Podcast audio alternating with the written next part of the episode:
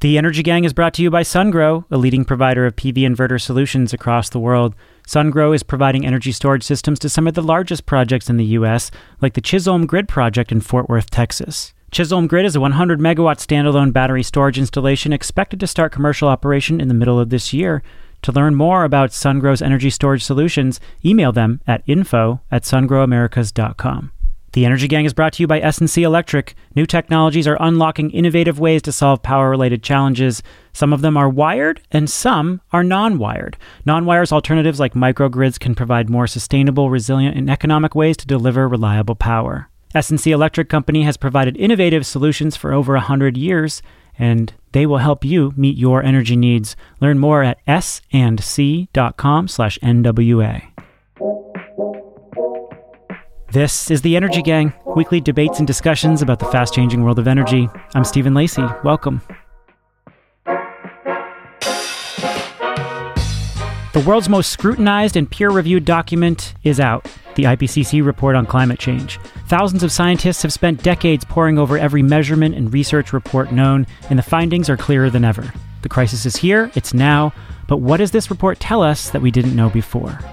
Plus, is the push for hydrogen a real pathway or a clever way to lock in more emissions? And how far have the politics of climate really shifted in Washington?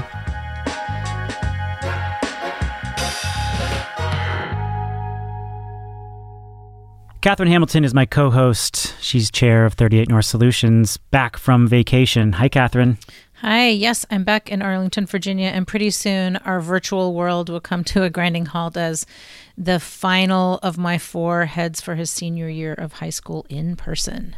And meanwhile, you're still stuck behind Zoom for congressional meetings, yes? Oh yeah, oh yeah, those haven't eased up for sure, and that's fine by me. I'm I I get a lot of work done, so it's totally fine.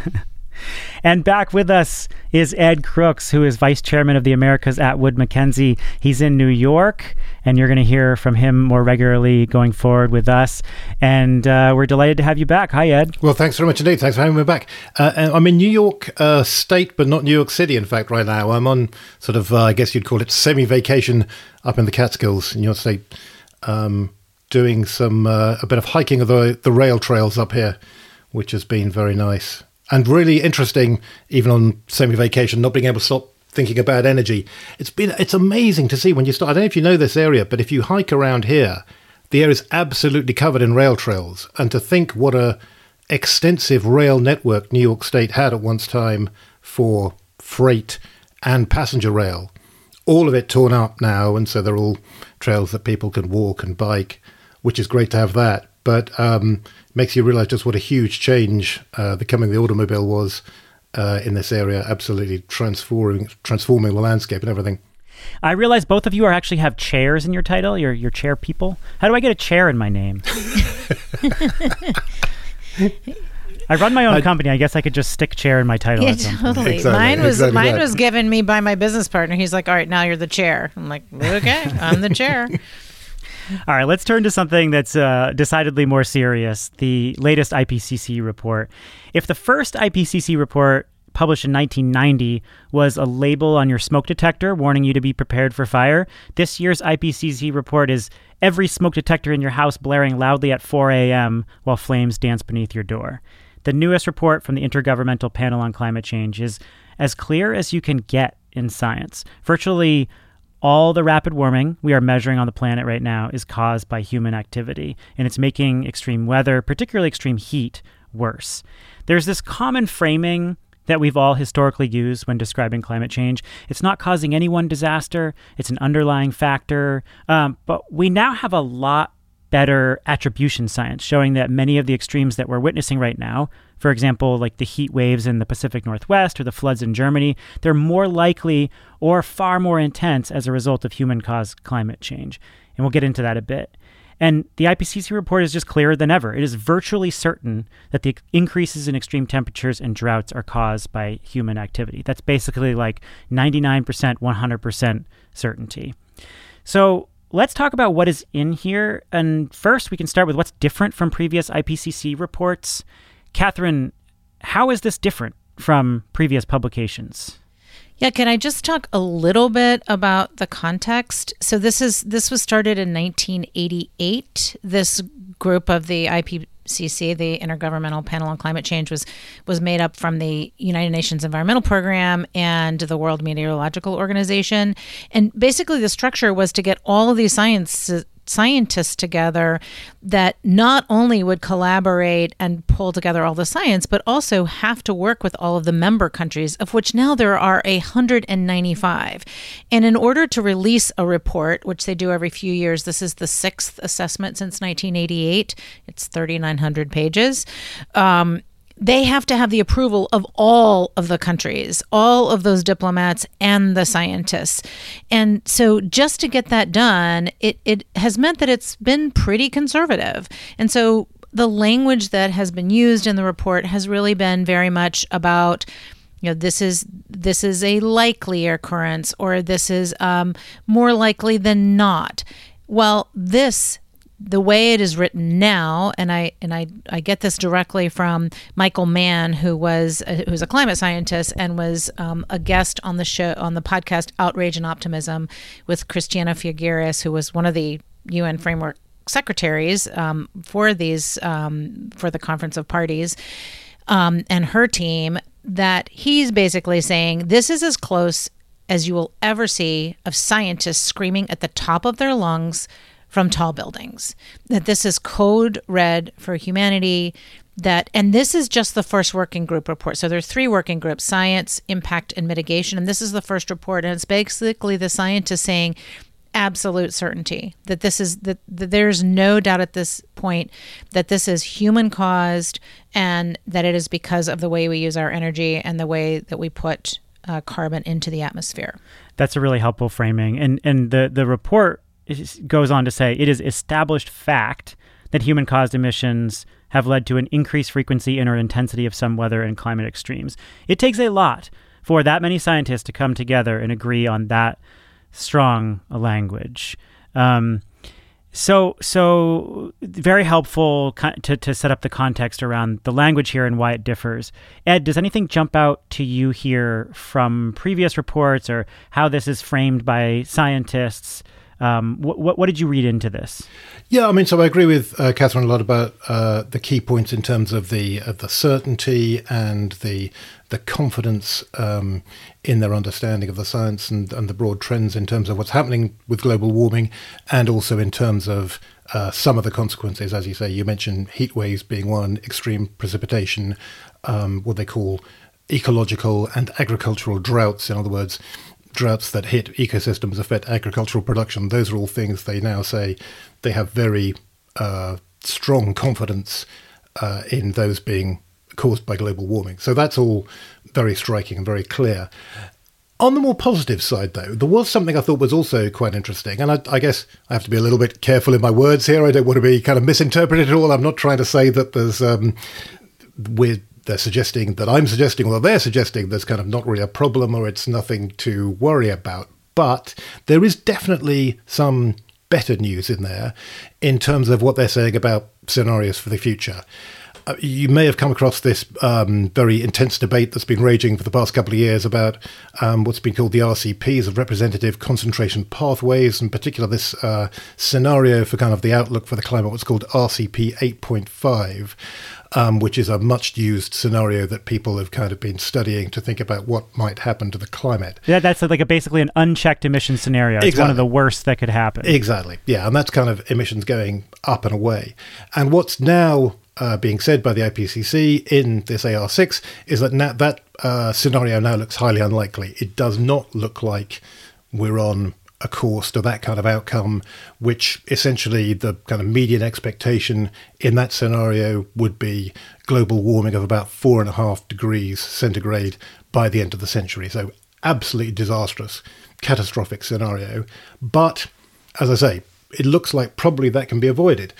Reason being, essentially, we're going to get more detail on this um, next year when the IPCC talks more about um, mitigation and adaptation. But the crucial thing that's uh, kind of driving this really kind of apocalyptic scenario is the idea that the world will burn a whole lot more fossil fuels and, in particular, a lot more coal in the second half of this century. And that really doesn't now look terribly likely. If you look at kind of trajectory that the world is on, because renewables are growing so fast, in particular, because also nat- natural gas is taking a bit of share away from coal, but really growth of renewables being the key thing, um, essentially it looks like global consumption of coal is roughly plateauing around now and is going to start to fall in coming decades. It's still growing in Asia, of course, and we still hear a lot about how China's building new coal fired power plants, and that's absolutely true. But also, coal is being driven out of Europe and also North America pretty rapidly. And those two effects roughly balancing each other out. And so, basically, as I say, coal is on a plateau. It doesn't look, I mean, it's not 100% impossible, never say never, but it really looks pretty unlikely that coal consumption will suddenly start to rocket again in the second half of this decade. And we're getting the IPCC now acknowledging that. And they say they're not, you know, they, they show various other scenarios um, for the way the world might look, and they say they're not putting uh, any particular probability on those scenarios. And the scenario uh, that looks the most likely currently is absolutely still not a great one. Um, the one they're calling SSP2 4.5, that still puts us on course for about 2.7 degrees centigrade of uh, warming by the end of the century. That's absolutely not a good outcome for the world. It's definitely something we would want to avoid. But as I say, it is at least that kind of good news, uh, which is that it's not the totally apocalyptic scenario that 10 or 20 years ago looked much more plausible. Katherine is our resident optimist here. We got to find room for two optimists. Oh no. This is no, actually this I'm I'm not as optimistic. Like there's only about a 50% chance that the global temperature rise will stay below one and a half degrees because what it's going to require is for us to reduce CO2 emissions 50% by 2030 and net zero by 2050. And right now, that is not what we're on track to do.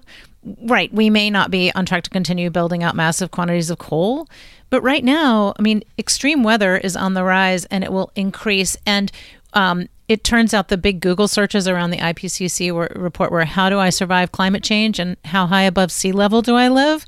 And um, the, on the how to survive climate change, guess what?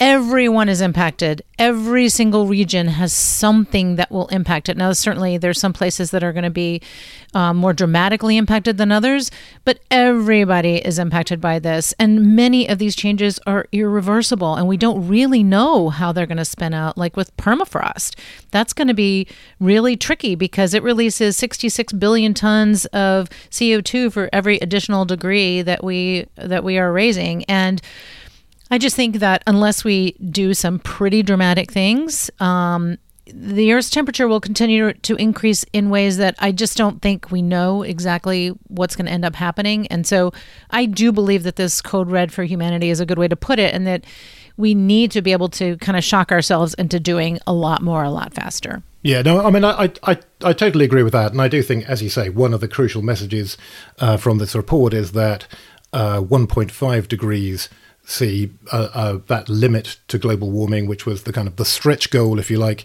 of the Paris Agreement, that now looks very, very difficult to achieve. And that's a really important point and a very disturbing conclusion. But I guess maybe just to try and rescue a little bit for, for optimism here, and one of the conclusions I take from this is that what it shows is that climate policy works.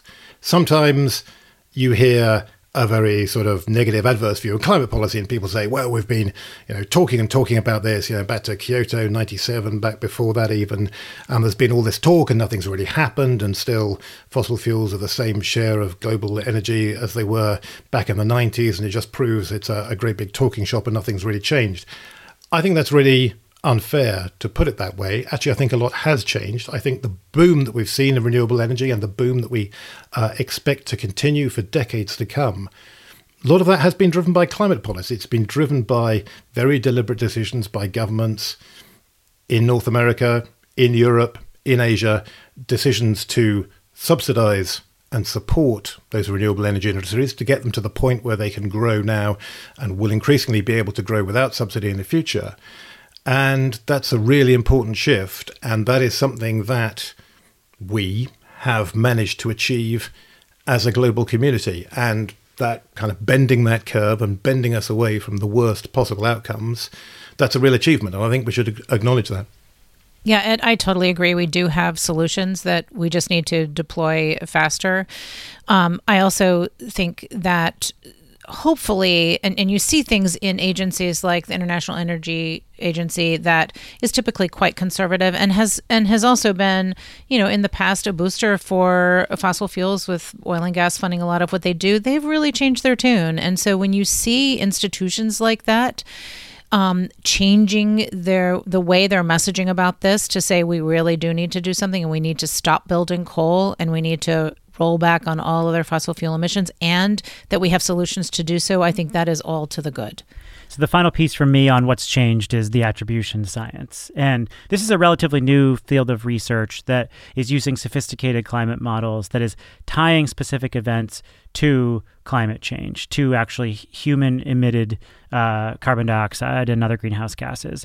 And so you can, through really sophisticated models, show how much more likely an event was uh, because of the greenhouse gas emissions in the atmosphere. And we've shown that uh, the record breaking heat wave in Europe was perhaps as much as 100 times more likely. And that the record rainfall from Hurricane Harvey in 2017, um, the, the chances of that kind of rainfall were tripled because of, of climate change, because of human caused climate change. And so there is some debate over um, the effectiveness of these models and it's a, as i said a relatively new field of research but there's enough research out there that these thousands of scientists could say with confidence that um, the sh- findings show that we can very clearly link the the frequency or the likelihood of these events to climate change. That is very new and it's different from what we saw in the fifth ipcc report so clearly, just a period of six or seven years has changed the way the scientific community is talking about this drastically. Let's go over to how people are receiving this. I want to think about how this is covered in the media, how this is thought about in industry, and how it's being received in the political world.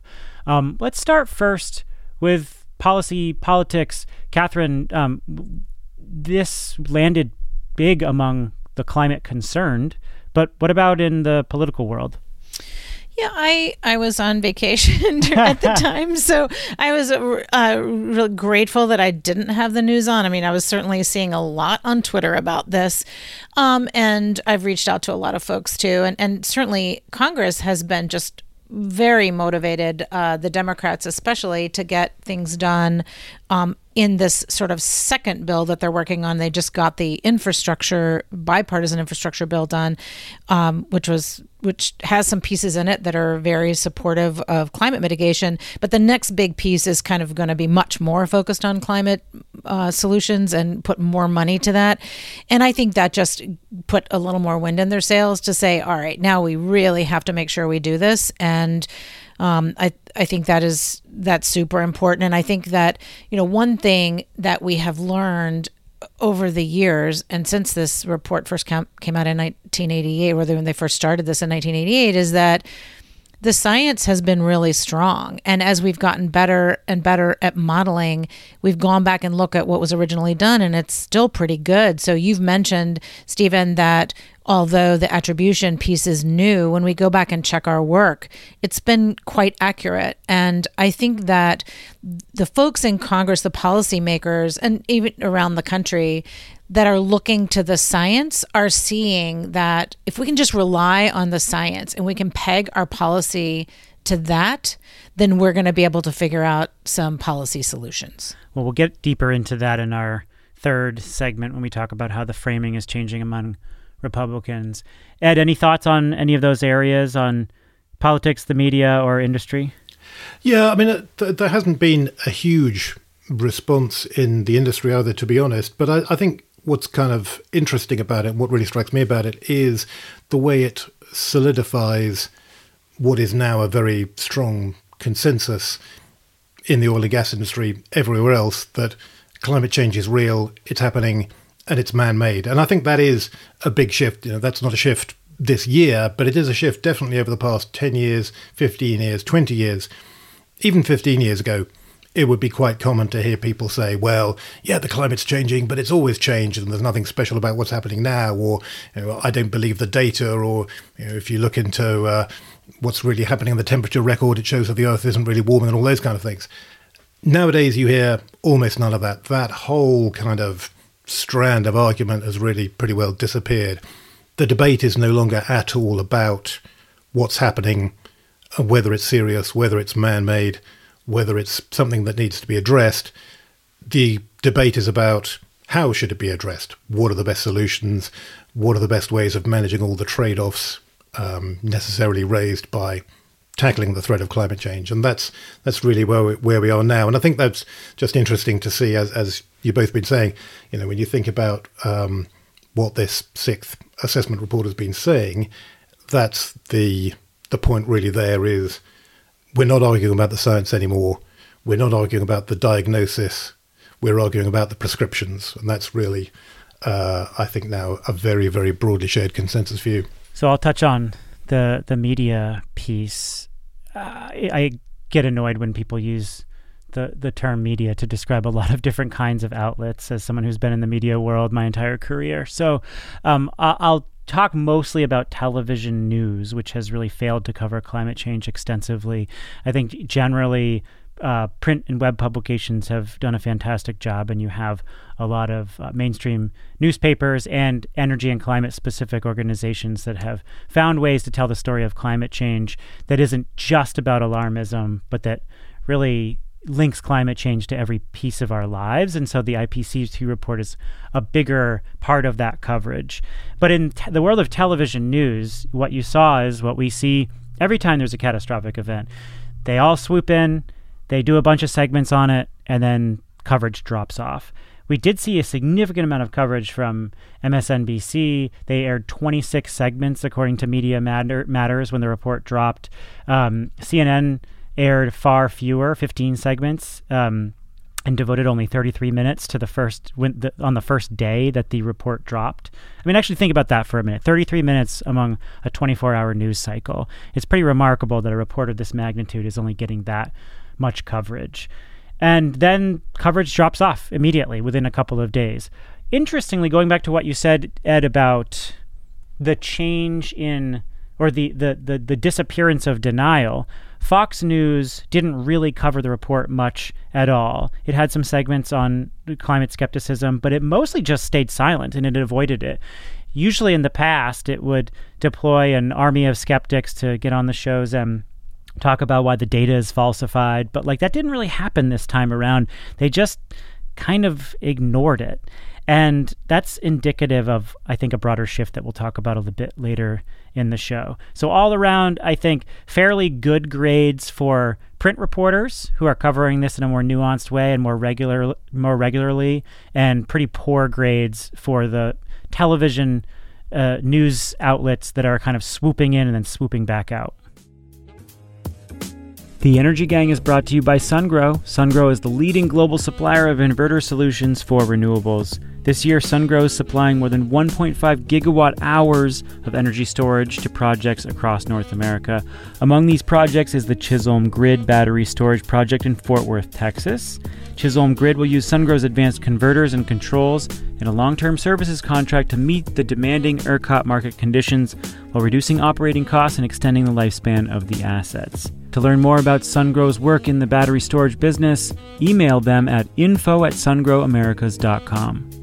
We're also brought to you by S&C Electric. Solving power related challenges requires careful consideration before making major investments.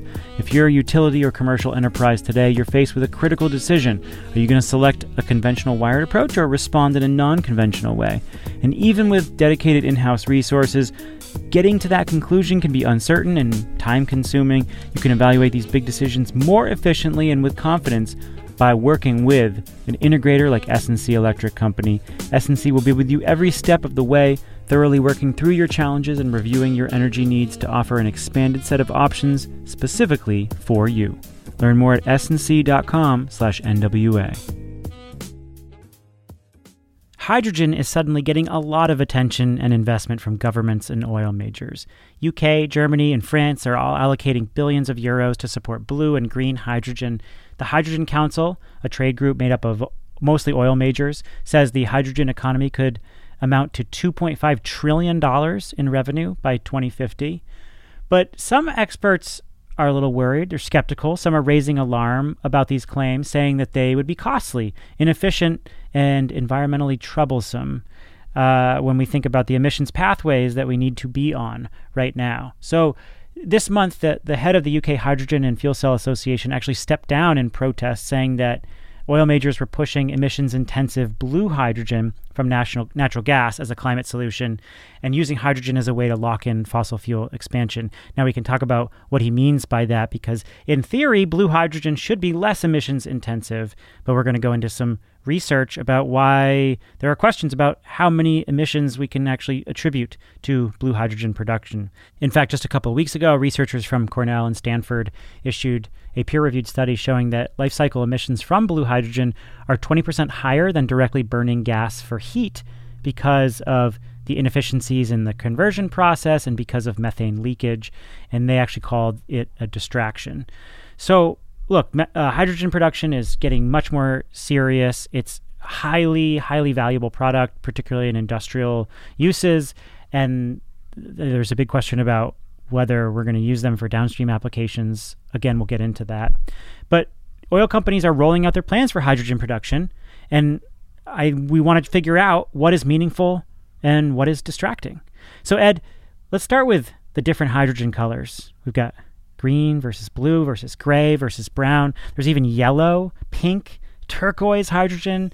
Uh, we don't have to go into all of them, but what, what are the main ones? Right. So, so the key ones that everyone really needs to know about, I guess, are probably uh, grey and blue and green, because those are the the biggest one currently is grey, which is that is hydrogen made from natural gas by a process called steam methane reforming, which is essentially you strip the hydrogen out of natural gas. There's a couple of processes that happen to it, and you basically end up with hydrogen and a stream of exhaust gases, which includes a lot of carbon monoxide and carbon dioxide, which I guess is what we'll come to in a moment. But crucially, um, that that's a lot of greenhouse gases being pumped out as a result of making that hydrogen. Then, what people talk about when we, they talk about um, hydrogen as a low carbon solution is blue hydrogen or green hydrogen. Blue hydrogen then takes that same grey hydrogen uh, that results in a lot of carbon dioxide emissions and captures and sequesters the carbon dioxide. Familiar kind of process has been tried uh, lots of places around the world already. Technology that's been around since the 1970s to capture it and compress the hydrogen, pump it under the ground, where the idea is it will remain for centuries. And then green hydrogen is the newer, even newer kind of idea, which is making it essentially from splitting water, electrolysis of water. Whenever you've got um, uh, you know, pass current through water, you can uh, break it down. H2O breaks down into hydrogen and oxygen, and you can use the hydrogen that way. That at the moment, it's a very, very small amount of production is done that way. It's still relatively expensive. It's very expensive compared to conventional grey hydrogen. It's something that potentially has got quite a lot of promise, particularly for those kind of occasions when you might have a kind of surplus power that you don't know what to do with otherwise. So, for instance, if you're um, what we have in West Texas at the moment uh, at night time when there's a lot of wind power and not not much demand for electricity, or California in the middle of the day when the sun is shining excess solar power being generated um, relative to the demand for it, you could use some of that to make hydrogen at a very very low cost. And so that's one of the kind of the key uses. And then of course hydrogen like any gas it could be stored. It has somewhat tricky characteristics. Um, can react with pipelines and storage tanks. You need to store it carefully but it can be stored. Um, and then used whenever you want to use it so uh, I mean, for instance, one of the things you could then do with it is to generate power with it. So essentially, it could be used as a energy storage technology uh, and a potentially a long duration energy storage technology. So uh, there's a lot of interest in it, a lot of interest in that, and also similarly in blue hydrogen as a potential low carbon solution. As I say, at the early stages now, but it's one of these things where, I mean, my feeling about hydrogen is a bit like, um, you know, that famous Winston Churchill uh, quote about democracy. It's the worst option except for all the others. You know, there are um, some uses, as I say, particularly long duration storage, some industrial processes, making steel, for instance, where um, it's actually really hard to find low carbon solutions. Uh, renewable energy probably isn't going to do it. We're going to need something else, and it may well be that hydrogen can uh, fill a gap there. So, as I say, it's early stages, still an industry in its infancy, but potentially, I think, very promising. So, is it mostly who is getting behind hydrogen production? Is it a lot of oil and gas majors? I mean, we, we keep hearing about all this activity. Where's it coming from? Yeah, definitely quite a few um, oil and gas companies are interested. Um, some power companies are interested. There's many um, specialized uh, hydrogen companies. There are also companies in the transport industry that are interested in the potential of hydrogen fuel cells to power vehicles.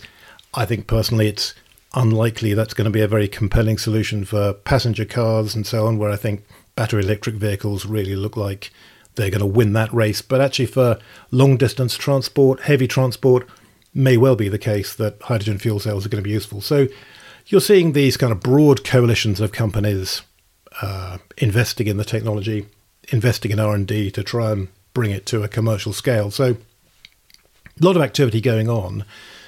Um, and certainly, I mean, I, I think you mentioned this uh, this study kind of challenging the the green credentials of blue hydrogen, if you like. That's potentially a very serious issue for the industry because it's very much presenting itself as a low carbon, zero carbon solution. If it can't establish that, then it's in trouble. Yeah. So let's get into that. Um, Katherine, you talked to Robert Howarth of Cornell, uh, one of the lead researchers and he talked you through the research. What are what did they find about the environmental impact of the resource of blue hydrogen that uses kind of carbon capture to create hydrogen from gas? So the first thing I asked Dr. Howarth from Cornell, my alma mater, by the way, I, was very happy that he came from Cornell. Um, is why did you do this? Like, what instigated this? And he is on this Climate Action Council for the state of New York. There are 22 people on it that are in charge of developing a plan to get New York carbon neutral by 2050, 40% reduction by 2040. And there were a lot of proposals for blue hydrogen. And he said, Wow, this is so interesting. What is this? What does it mean? First of all, he just learned about what blue hydrogen is because basically that is a term that was invented by Air Liquide, which is a big gas producer for industrial processes back in 2015. They just created that term. There wasn't any you know it was just something that they invented and so he didn't really know what it was and he said all right well let me figure this out and and tr- and try to see you know, if we're going to propose this as one of the major ways to get to carbon neutrality, and in fact, governments are subsidizing plants all over the world, what does that mean? Like, what does the footprint really look like? And what they found was that surprisingly, even though we hear a lot about carbon capture and there should be a lot of data, there really aren't any very many plants that have there have been no plants built from natural gas and there are only there are only about 12 coal plants that do carbon capture and only two with data. So they used all of the data from a plant in Alberta and Texas that they could to try to figure out what does this really do and what is the profile. And from a very high level what they found is that the total CO2 equivalent emissions for blue hydrogen are only between 9 and 12% less than that for gray hydrogen. However, when because you need more natural gas in the process and you're creating much more methane emissions, the greenhouse gas footprint of blue hydrogen is 20% more than burning natural gas or coal for heat and 60% more than burning diesel oil for heat. So it was really stunning and part of it is because the of the process. So first you need a lot of gas to to heat methane and break up CO2 from hydrogen. So then you can use that hydrogen just as, as you know, as, as, we're talking about any kind of hydrogen, that's where you're producing hydrogen. But then once you have the CO2, you then have to capture the emissions from that as well because you have CO2 in both parts of the chain. Um, and so you're never going to be able to capture all of that CO2.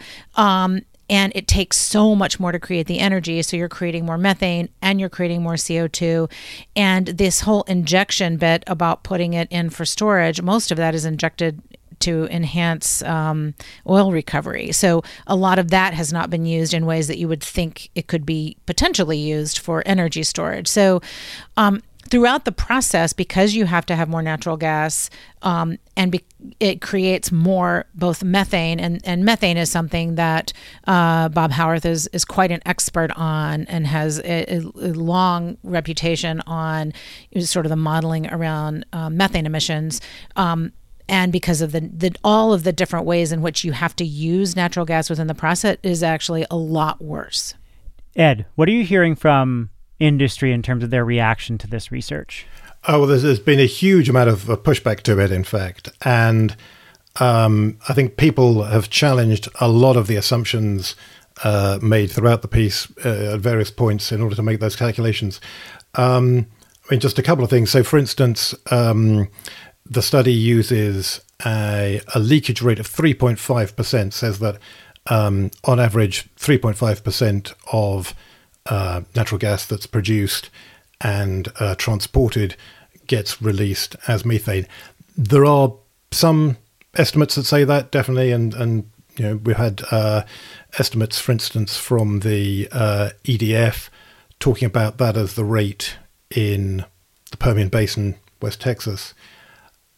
The EPA actually, for its own calculations, uses a much lower rate of just 1.4%. That makes quite a significant difference to the calculations depending on what rate you use. Now, it may well be that the higher rate is the right one, and there's quite a lively scientific debate at the moment about what the right rate is. But it is definitely the case that if you could bring that rate down, it would make a big difference. And there's a lot of pressure in the industry at the moment to bring down the rate of methane leakage, so that would certainly make a difference. Then there's the question of um, how much of the carbon emissions from the hydrogen production process are you actually capturing? Uh, as far as I can tell, I think it's about fifty percent. I think the kind of what the um, uh, the study says is that you're capturing at best fifty percent of the carbon emissions from the production process, which, as uh, Katherine's been saying, that's probably kind of supportable by the limited evidence that exists at the moment. When you hear people talk about how they're going to do it, they talk about much higher rates and they say they're going to be able to capture 90% of the emissions. So um, it has yet to be proven, but certainly it could be a lot better, I think, than this study is suggesting. And then the third thing, which is a tricky question, I don't think there's a right answer, but I mean, it's almost a philosophical debate, but I think it's worth getting into, is the question of the global warming impact of methane. Methane's a very potent greenhouse gas, many times more potent than carbon dioxide, but it breaks down in the atmosphere. So its potency at the um, 20 year mark is significantly higher than its potency at the 100 year mark. Roughly speaking, it's about 86 times more potent than carbon dioxide after 20 years, and about 34 times more potent than carbon dioxide in 100 years. And what you're doing essentially in this hydrogen process, if if you're capturing the carbon, as Katherine says, basically you're kind of using, you're having a, a bit more methane and a bit less CO2.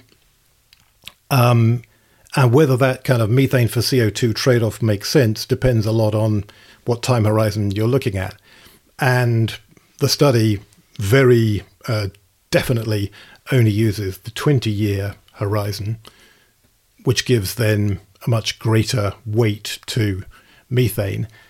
I think it's arguable that we want to look at the 100 year horizon because that's the horizon in terms of long term climate impact. That's one that kind of we often think about, and it's these long term questions of climate impact that are really significant. I think you, know, you could argue it either way. It, there's not an obvious right answer, but I think it's worth noting that this study does very definitely kind of put all that weight on the short term impacts. So, I mean, bottom line, um, as I say, a lot of pushback, a lot of criticism. I think it's a very valuable contribution to the debate. I think it's a real kind of warning shot to say, hey, it's not as easy as some people might have you believe. This is not something where you just say blue hydrogen and, and magically it's a wonderful low carbon solution. And there definitely are issues need to be addressed, such as the rate of methane leakage. I don't think it's the last word on it, though. I absolutely don't think this is going to kind of kill off the blue hydrogen industry forever. I'm sure we'll see more studies on this. There's going to be a very lively debate. And I certainly think that it is possible blue hydrogen could still play an important role. As I say, for those reasons I've been talking about, essentially that there are some uses where we don't really have a good alternative to hydrogen. We're going to need all the low carbon hydrogen we can get. And I still think it's possible that blue hydrogen could be part of that. So, uh, a couple, I want to hear about what, what, how Bob Howarth might respond to that, Katherine. I think the final point that you made about the 20 year time horizon, uh, I would say is vital because when we consider what the IPCC report is telling us that to get to a you know 1.5 degree C warming scenario, you need to reduce emissions 6% a year, which is basically the equivalent of a COVID type disruption every single year over the next couple of decades. We need massively drastic change, and, and that, that change is still drastic even under a 2 degrees C warming scenario. So it feels to me like even just re- you know thinking about the impacts over the next couple of decades is vitally important. Um, anything else, Katherine, that you would add on on the, the what Bob told you? Yeah, a couple of things. One is that uh, this is the first peer-reviewed report of this type, and it and I agree they're going to need to be lots more, and they're going to have to try to really dig in. And the reason you you want to do that is, as you said, Stephen, because of the IPCC report, and because governments are spending a ton of money subsidizing these blue hydrogen plants and with the assumption that they're going to reduce emissions. And if that is in fact not the case, then we're in real trouble. We're in worse trouble than we were before. So part of this is like, let's make sure we get it right. Um, Bob Howarth did uh, a study about 10 years ago, the first peer reviewed study on methane emissions from shale gas. And that was also poo pooed. And there were a, um, a lot of people immediately that pushed back, most of whom were related to the fossil fuel industry. But now, 10 years on, there are between 1,500 1,600 papers, about 80 to 85% of which support his conclu- original conclusions. And so I think it will take some time to figure that out. But in the meantime, these are just asking really vital questions about, you know, where are the data?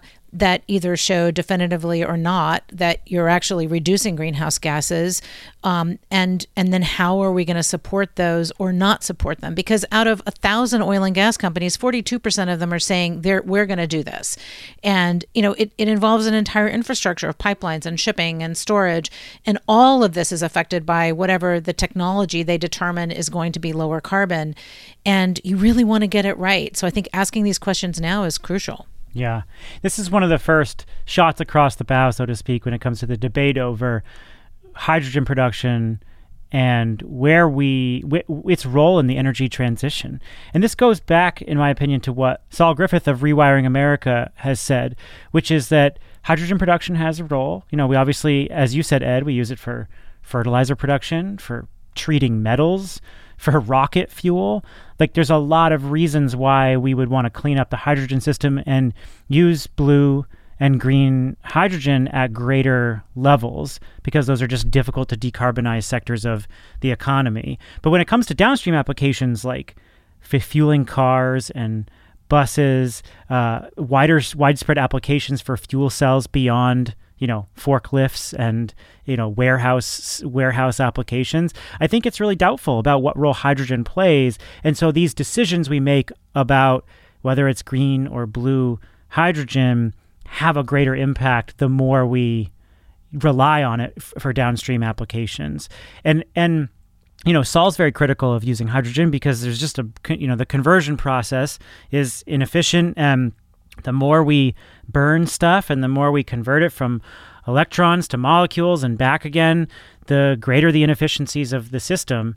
And so his belief is that we should just electrify as much as possible, particularly downstream uh, machines in our homes and businesses, and then use hydrogen for you know higher level industrial applications. So anyway, uh, this research is certainly very important, and I think becomes more crucial the more we think about where hydrogen production lands across our economy. Yeah, and I, uh, Michael Liebreich has a pretty interesting ladder that he's put together of hydrogen and all the use cases and you know different sectors that it would make sense make sense in you know where is it uncompetitive where and where is it unavoidable and just to think about this being five to seven times more expensive than than just business as usual. You really have to think about, you know, where where are the places where it's going to be the most useful and the most cost competitive um, for an industry that is trying to transition. Totally agree with all of that. I think there are probably some areas though where we just don't have other options. And as I say, maybe long distance heavy road freight transport is one of them. Certainly, I think steel production is one of them. If you look at steel manufacturing, a lot of those, um, a lot of the green steel technologies use hydrogen for production. That's a way to decarbonize what is what's currently a very carbon intensive sector. So, not for everything. I agree, totally agree. It has its limitations, but I think there are also some important cases where I just don't see another option. Absolutely, I agree with that. And what am I going to do with my partially hydrogenated soybean oil? I mean, it's got to be green or blue. I don't know. All right, let's go on to the third topic. As Democrats push sweeping climate priorities through the White House and through Congress, there's been a noticeable change in the political conversation. Almost no climate denial from Republicans. And Republicans have mostly stopped uh, talking about climate change as a hoax or the data being manipulated. Even someone like Jim Inhofe, who's a senator from Oklahoma, who wrote a book on climate change called The Biggest Hoax, is now backtracking and saying he never called climate change a hoax. And he's been relatively silent on this. Um, you know, at the turn of the last decade, he was out front uh, uh in in the the media constantly calling this a hoax. Um, but that's changed. And we still hear some of the same arguments for sure, like a switch away from fossil fuels is way too expensive, it's going to take too long. Or what about China and India and other large polluters? Um, what if, if we hit step on the accelerator and they don't? Are they going to have an economic advantage? And there are few meaningful proposals beyond planting trees or maybe a carbon tax from people like Mitt Romney. Um, so we haven't seen a dramatic change in policy, but certainly a change in tone. Let's talk a little bit more about how this is influencing what's going on right now in Washington. We did have a check on a check-in on this before, most notably at the start of 2020 when Republicans were crafting their response to the Green New Deal. And a lot of Republicans came out and criticized that that uh, plan, but they actually came out with some plans of their own. One of which was to plant a million trees, and uh, although that does nothing to match the severity of the issue, it was a plan nonetheless, which we might not have seen in previous years. So we've got even more real world policy under consideration. We've got many more months of of debate. Katherine, what are you seeing since we last talked about this at the start of 2020? Yeah, I mean, to be clear, there is not a big GOP cross economy proposal. There just isn't. Um, there have been a few bills introduced around the margins, but that is the bill about planting a million trees. That is not a climate plan. So there really has not been the response um, the way you would think. Now, what I did was I reached out to a few folks on both sides of the aisle um, because I, I use the IPCC report as like a way to start that conversation. And just to relay a conversation I had with a Republican staffer, he said, look, the IPCC report, it, it, shouldn't matter if it's 100% correct or only 50% correct. It doesn't change what we're doing. We still have to move as fast as prudently possible. He said, we have to do, you know, nothing's going to change what we're doing because we're already doing great stuff. And he said, this is what we're doing. So the IEA has said that demand will go up by 50% in the next 30 to 40 years, and that means natural gas demand will go up by 40%. So we have to do two things. Whoever supplies the, the gas has to be the lowest emitting kind of gas, and our gas is better than Russia, so we should do we should take over the gas industry. We should not let Russia um, build Nord Stream 2 and continue to pump their natural gas out there. And the second thing is that we have to use technology to um, to lower those emissions and just go with the technology approach to deal with natural gas, which is what we just talked about. um, and he basically said this is a global view. The Democrats are perpetuating. More global emissions by not looking at this from a global view and we have to take this as a this is a competitive issue and it's all about natural gas. That was really the main thing this fellow talked about. He also talked a little bit about agriculture and um, precision farming and that sort of thing but really just uh, said you know we're doing exactly what we should be doing and we should really use more natural gas. Um, when i talked to democrats i talked to a member of congress who said uh, I haven't been talking to my GOP friends about the IPCC report because they don't really want to talk about it. But this has really given us reason to continue to work really hard to get this bill done that we're trying to do on climate. So, you know, certainly some of those members are feel like they need to double down on what they're doing. I talked to a Hill staffer who works with across the aisle um, on climate issues across committees. And this staffer said that it's definitely moved from denialism to incrementalism. But what she said was like, incrementalism is just like denying because if you don't get to where we need to go, if we go too slowly, we're going to be in the same position we may be ever so slightly better, but she said we're still going to have the same outcome. So she said really there there are two things that are that are problematic. One is that the Republicans don't acknowledge that the policies have to be consistent with the science. So they don't they're not accountable to the science and they don't align with the scientific conclusions. And the other thing is that they don't align with how the US public believes in this because the majority of the US public supports clean energy, supports an energy transition. And so that there's there are two things. They're out of step with science and they're out of step with their voters. Um, and and that's what this person said was, you know, they, they can talk about innovation and agricultural solutions and resilience. Resilience comes up a lot, but they don't really dig into all right, if you really believe in those things, what then are the solutions that you want to put forward that are consistent with the science and will get us to where we need to go. So it was a little disheartening. Um, you know, I work with folks on both sides of the aisle. I want to work with both people on both sides of the aisle. You can get some things done. I will say it's not leapfrogging what we're doing, though.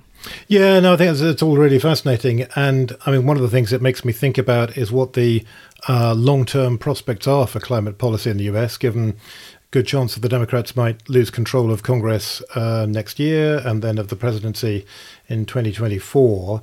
And the US is, I think, really pretty interesting in an international context in having very little political contact, um, uh, consensus about climate change. If you look at uh, Europe, for instance, really right across the political spectrum. And obviously, so I follow um, British politics pretty closely. So you have the centre right government there at the moment. The Conservative Party is in power, very large majority.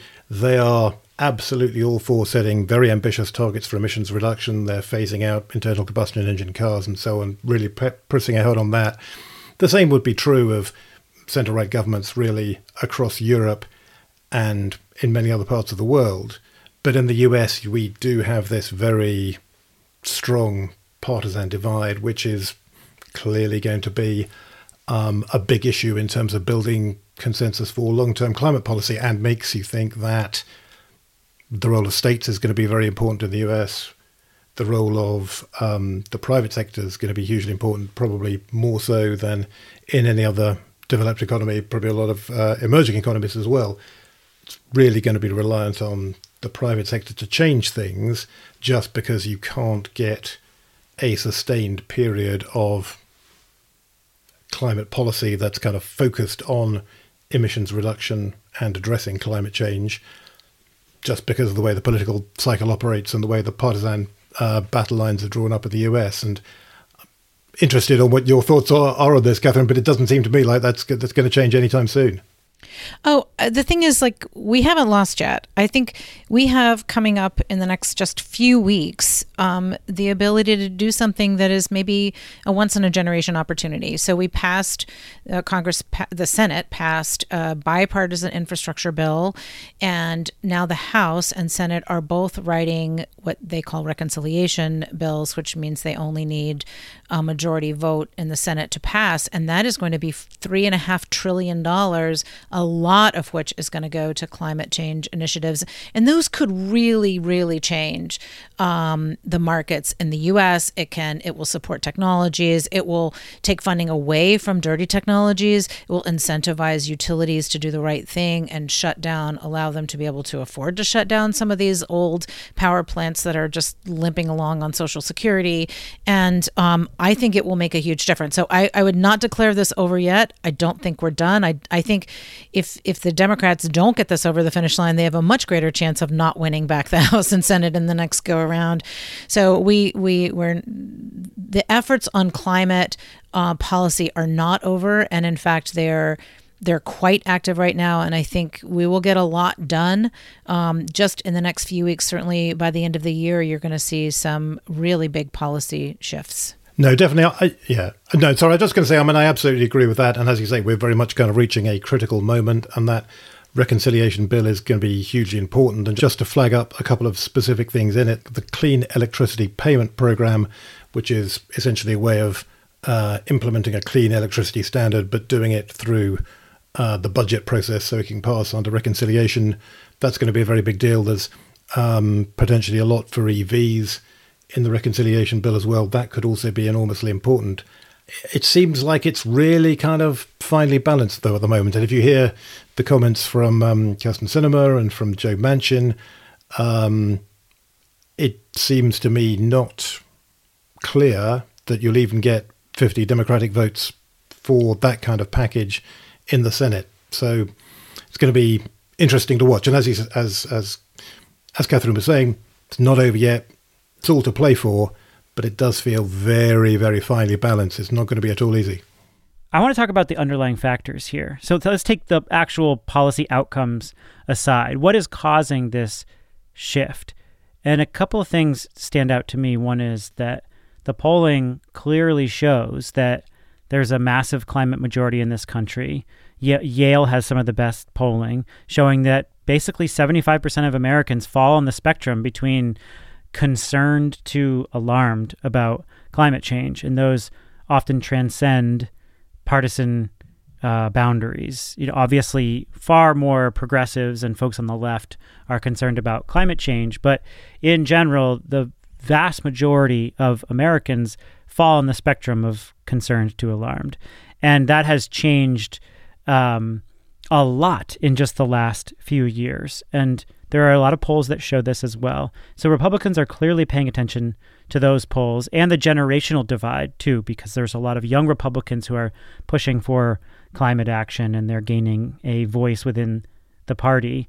Um, the second piece is just that the science has gotten so much more sophisticated, and as we pointed out in our first part of the show, that there's not a whole lot of pushback on the modeling and what the science is telling us. It's mostly either folks are staying silent or they're saying it's too costly to make the transition. But the science also feels much more solid and seems to be playing a role in in this shift. Any other thoughts on that? Yeah, one thing I would just note is that the oil, gas, and coal industries in the 2020 election cycle gave 46 million to the Republican Party, more than they've given the Democrats over 10 years. I mean, a vast amount of industry money goes into the election campaigns of Republicans. And so they're on the hook to respond to all these industries that are supporting their elections and getting them into power. And I think, um, you know, if that could somehow be, um,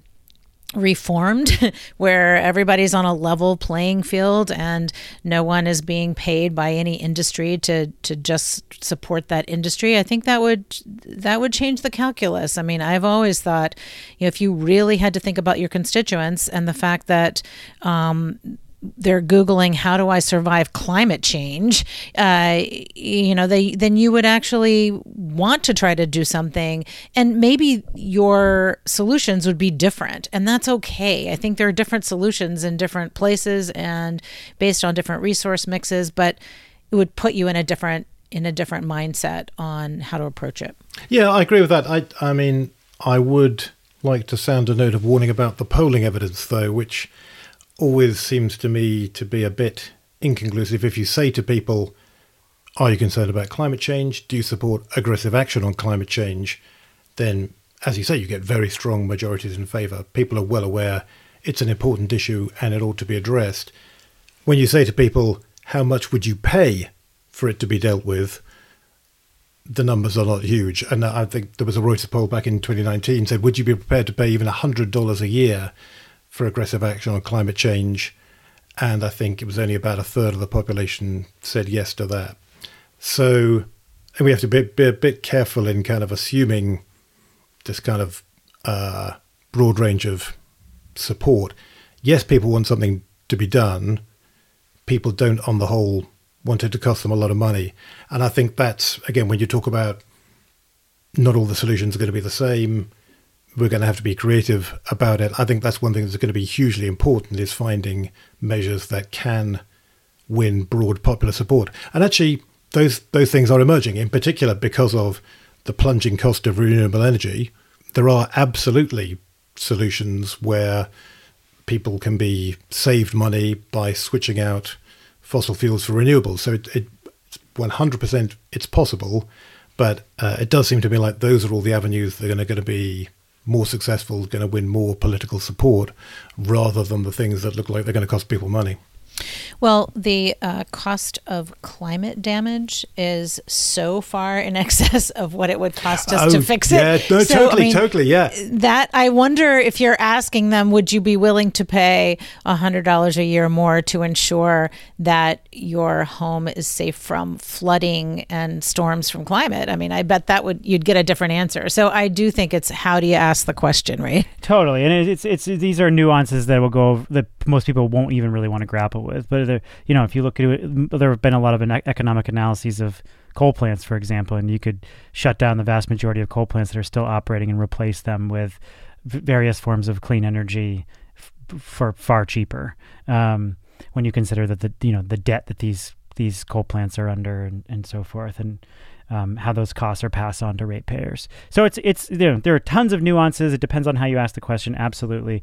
But there certainly seems to be a shift among how people are perceiving this issue and is filtering into the Republican stance. And I do think that that brings us to our free electrons. It's time to round out the show. Um, Ed, what's your free electron? So my uh, my free electron is something um, that I've noticed at the end of the road. As I say, I've been been staying in the Catskills here, and there's a little campaign going, and people have put up uh, lawn signs saying "No solar power plant here."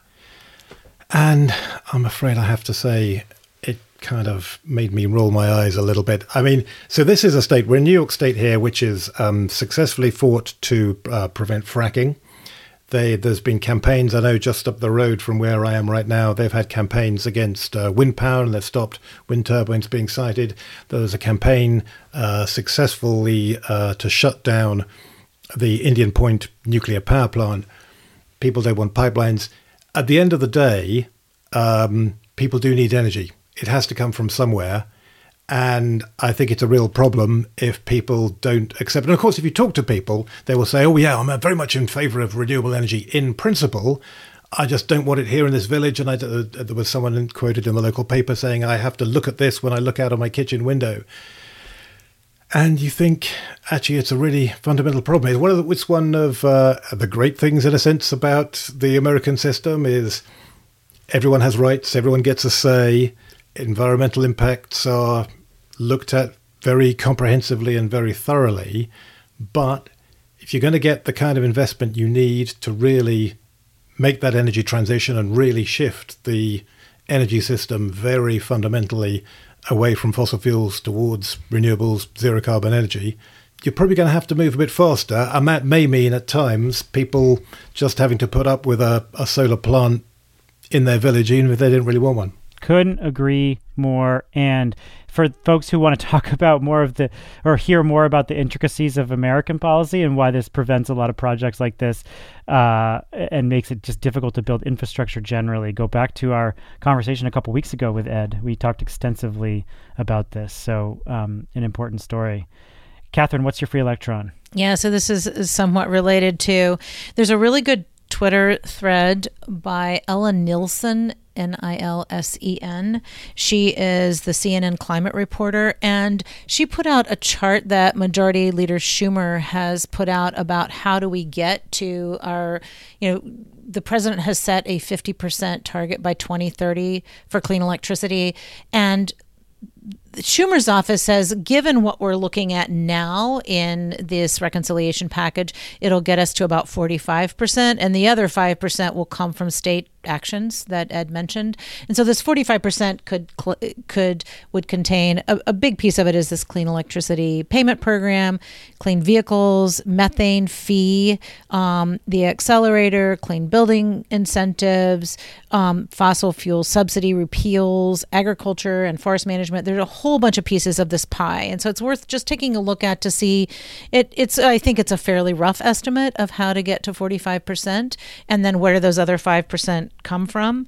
Um, and I, I noted that Governor John Bel Edwards from Louisiana, who's a second term Democratic governor, um, has a climate initiatives task force, and their draft portfolio of climate mitigation strategies includes 50% RPS, renewable portfolio standard by 2035, green tariffs, accelerating decommissioning of fossil plants, um, virtual um, power purchase agreements, long range transmission planning, a storage target of a gigawatt, offshore wind.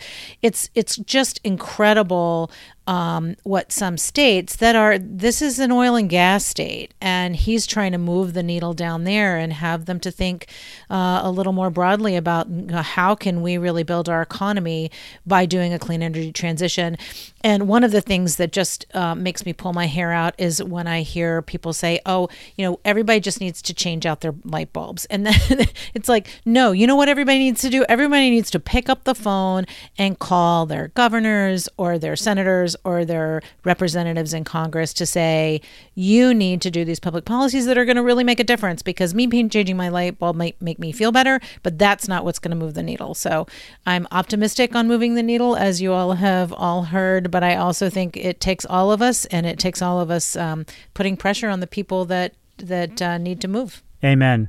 Well, when it comes to uh, the difficulties in building out these solutions, my, my free electron is somewhat similar to Ed's it's about the, the, the noise of wind turbines and why it can make for difficult siting near communities. Uh, look, the, the research clearly shows that there's no such thing as wind turbine syndrome, that, you know, wind turbines don't cause cancer or flesh eating bacteria or, uh, you know, they, they don't cause bird deaths that are greater than other causes.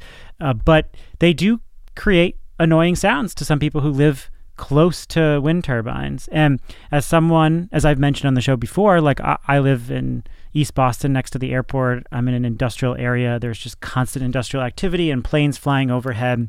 And I find it highly annoying and stressful.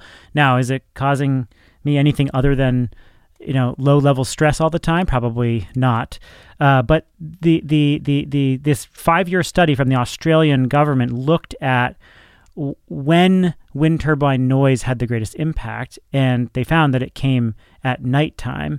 And uh, that's because during night you have different wind speeds, um, you're more sensitive to noise, and you have what's called amplitude modulation. And the noise, they said, seems to worsen after sunset when amplitude modulation can be detected for up to 60% of uh, the nighttime at distances around one kilometer from a wind farm. So that means that 60% of the time, if you live about a kilometer away from a wind farm, you may be annoyed by the sound. We're getting a lot smarter about how we build these machines and where we site them, but we shouldn't always discount the the, the auditory impact on communities. And again, this is not causing major health problems in people, but they can be annoying. And so uh, I think that there's there's research that shows like how and where the impact is greatest, and developers have certainly learned from that. Yeah, for someone who lives right near an airport where I have fighter jets taking off, the sound of wind turbines sounds delightful to me.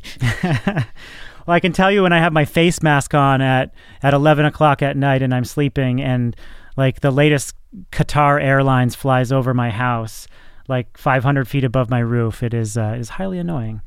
Um, so, so my uh, in-laws have a wind farm at the uh, sort of just next. They have a farm, and it's just next door to their farm, um, which caused a scare about a UFO invasion once. Oh, and I feel like with that's the lights, a, the blinking lights that's at a, the top. That's a, that's a story for another time.